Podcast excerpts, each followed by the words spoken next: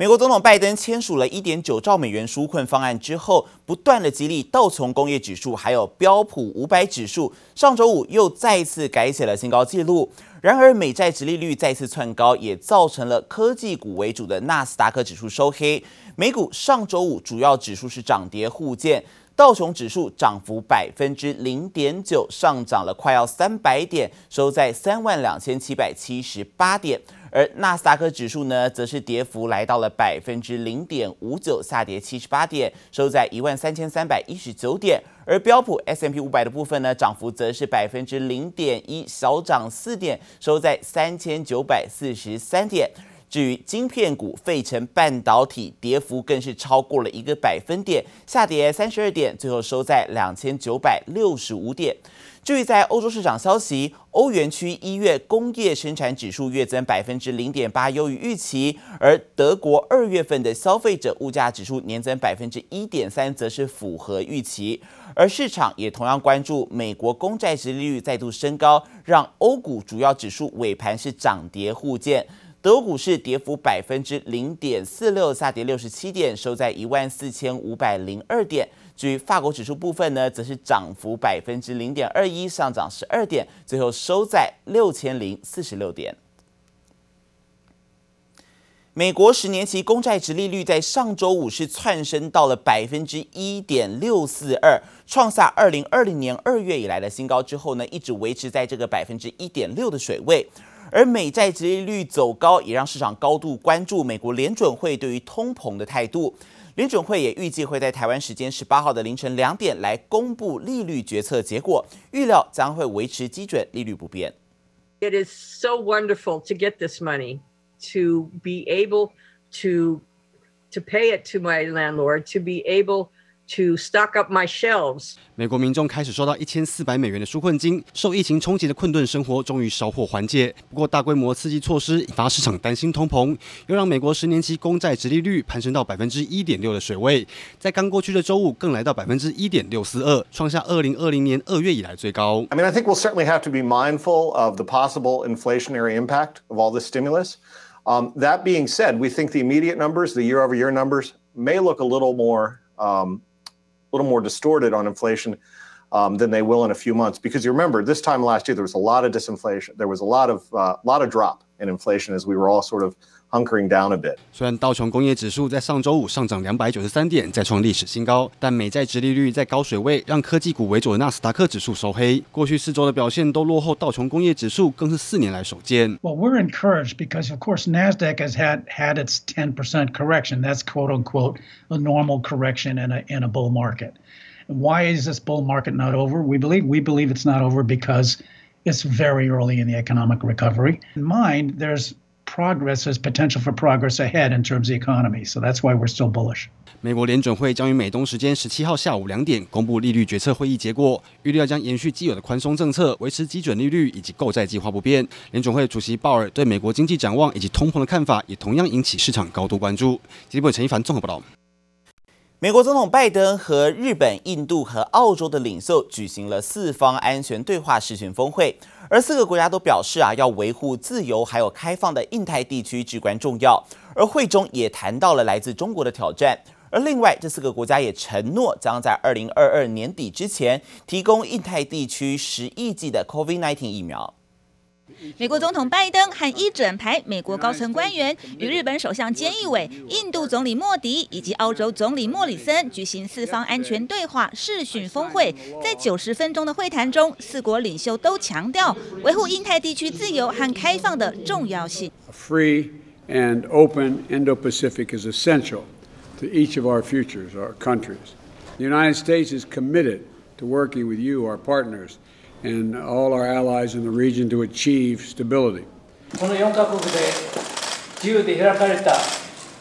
インド太平洋の実现に向けて强力に进め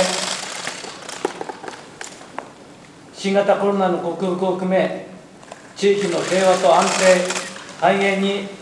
目に见える贡献をしていきたいと考えます。虽然没有指名道姓，但当前在南海动作频频构成威胁的正是中国。专家认为，这场峰会是拜登执政以来结合日本、印度和澳洲等盟国，要对中国释放强烈讯息，要求中国遵守国际规范。The four leaders did discuss the challenge posed by China,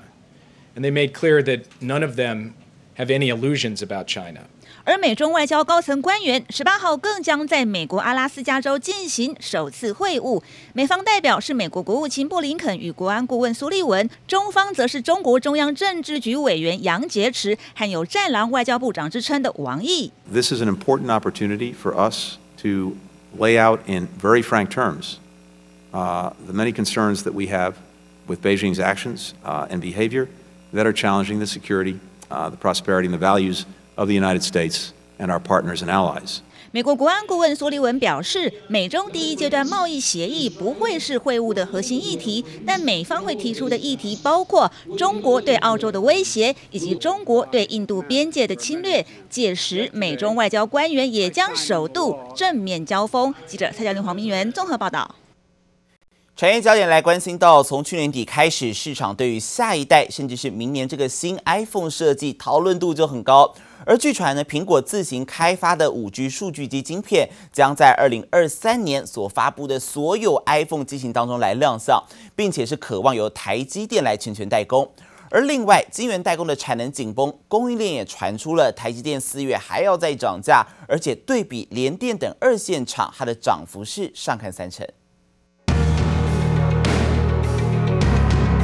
刘海缩小再缩小，重启 Touch ID 指纹辨识藏在荧幕底下。从去年底开始，市场对新一代 iPhone 就已充满讨论声音。而除了预测今年机款，多家外国分析机构也加码暗示明年 iPhone 会有大改版。高阶型号正式舍弃刘海造型，改为安卓阵营主流的挖孔前镜头。Quote as a few tidbits on the 2022 flagship iPhone or the iPhone 14. Apple's apparently going to ditch the notch design in 2022 in favor of a hole punch design similar to what Samsung's doing with the Galaxy flagships. Presumably, the hole punch would be for the front-facing camera on the phone. And honestly, I'm game for it. 科技网站也报道，苹果自行设计开发的 5G 蜂巢式数据晶片，预计将会在2023年发布的所有 iPhone 机型中亮相。分析师认为，射频晶片大厂科沃和通讯晶片大厂博通是当中受惠最大，而届时也很可能会全权委托台积电代工。 苹果的芯片应该还是会由台积电来做全权的代工。后面台呃苹果对于台积电的整体的一个营收的贡献程度的话，是否会因此而提高？那就要看苹果本身的一个出货量，还有苹果在五 G 手机市场的一个市占率。会不会持续的攀升？只是晶圆代工产能紧绷，就有供应链透露，继联电等二线厂调涨两波，近期台积电也已告知相关客户，四月起将调整价格。如果对比联电、力积电调升的涨幅，假设台积电要涨到位，补涨价格可能上看三成。虽然台积电对传言表示不评论客户订单，但目前 IC 设计业者库存偏低，顶多落在五十至六十天，产能是能追多少就追多少，也让今年晶圆。代工价格成为众所瞩目焦点。记者曹德林、欧俊杰台北采访报道。晶圆代工的产能严重吃紧，是 IC 设计厂商当前营运所遭遇到的最大难题。而为了避免明年还面临同样的困境，IC 设计厂商是纷纷开始提前抢定产能，而且还透露啊，有客户已经提前预付了二零二二年的货款，只为确保产能无虞。而且，随着这个半导体厂在全球大闹晶片荒之下，除了台积电今年要来招募将近九千名新进员工，还有联电、联发科，他们也有大规模的真人计划，要展开抢人大作战。晶圆厂产线二十四小时不停运转，工作人员紧盯每个制程，一刻都不能马虎。半导体供应链从去年第二季开始紧张，晶圆代工产能吃紧情况更可能维持一整年。而为了避免明年面临同样的困境，IC 设计厂纷纷开始抢定产能，并透露已有客户提前预付二零二二年货款，只为确保产能无虞。目前看起来，很多的一些 IC 设计公司，包括了 MCU 的一些一些一些厂商。其实都已经跟中下游的客户有讲，如果说中下游客户要掌握一些这方面的一些一些那个产能的需求的话，都必须要预付到明年度。然后那预付的金额可能从三成到五成不等。产业专家分析，考量到新设备等成本，台积电和联电今年都没有扩充产能的计划，而这也变成国内 IC 设计公司对未来一整年到明年在采购和经营管理阶层最重要且难解的课题。不过，国内半导体厂在全球大闹晶片荒下，加上 5G 电动车应用兴起，人才也成为关键。在这个后疫情时代，台湾这边半导体的这个呃转单跟扩展动作还是相当积极，因此在呃校园征才季有虽然这个实体的这个活动可能减少，但线上，呃，征才这个步伐还是持续情况下，呃，在这个新鲜人这边的相对应开出的职缺还是有持续的一个增加。半导体厂大举招募，展开抢人作战。除了晶圆代工龙头台积电日前宣布，今年将招募近九千名新进员工，征才规模再创新高。晶圆代工厂联电今年也将招募一千人，包含研发、制程等人才。IC 设计厂联发科则为了持续布局人工智慧、五 G 等关键技术领域，今年预计在全球招募近一千名研发创新人才，让人力供应更充沛，才能确保台湾半导体产业持续蓬勃发展。记者曹德林、陈波成台北采访报道。不止半导体缺货，连纸箱都大缺货。国内大厂表示，能有多达一成的订单是来不及交货。而实际走访几间纸箱工厂，可以发现呢，这个业者不约而同的反应，很多电子大厂他们是怕有货柜，但是没有纸箱来出货啊，所以纷纷亲自到纸箱厂来催货或者是载货。而这也让过去很难跟着调价的下游纸箱厂，三月份跟着公纸的报价同步调涨。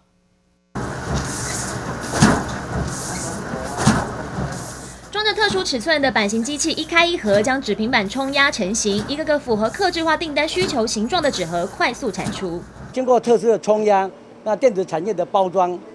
它每天的需求都是蛮多的。这个是我们电子产业所需求的包装纸箱的一一个盒子，所需求几万个以上的。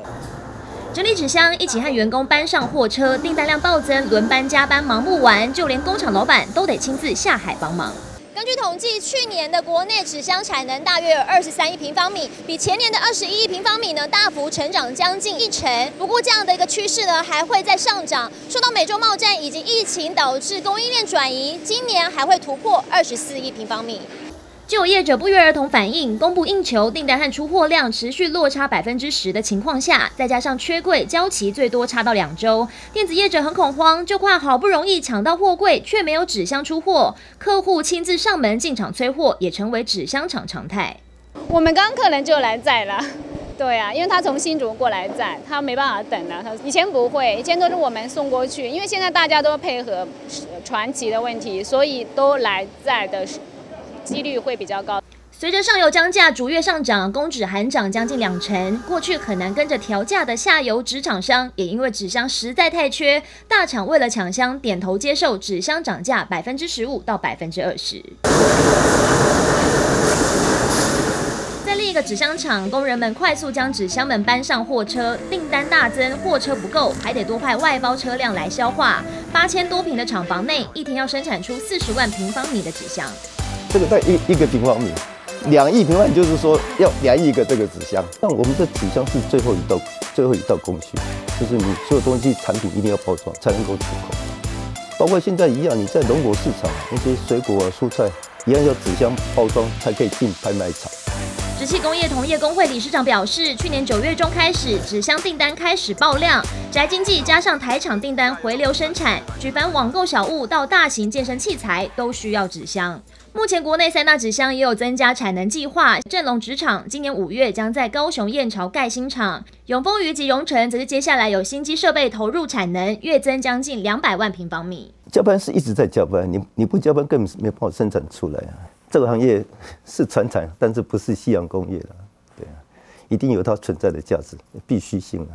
强调产线缺工缺司机，工会也和政府喊话，能够以口罩国家队模式对纸箱业者松绑工时以及外劳人数比例限制，要有效解决纸厂空有订单却出不了货的情形。记者贝尼黄彦章台北仓报道。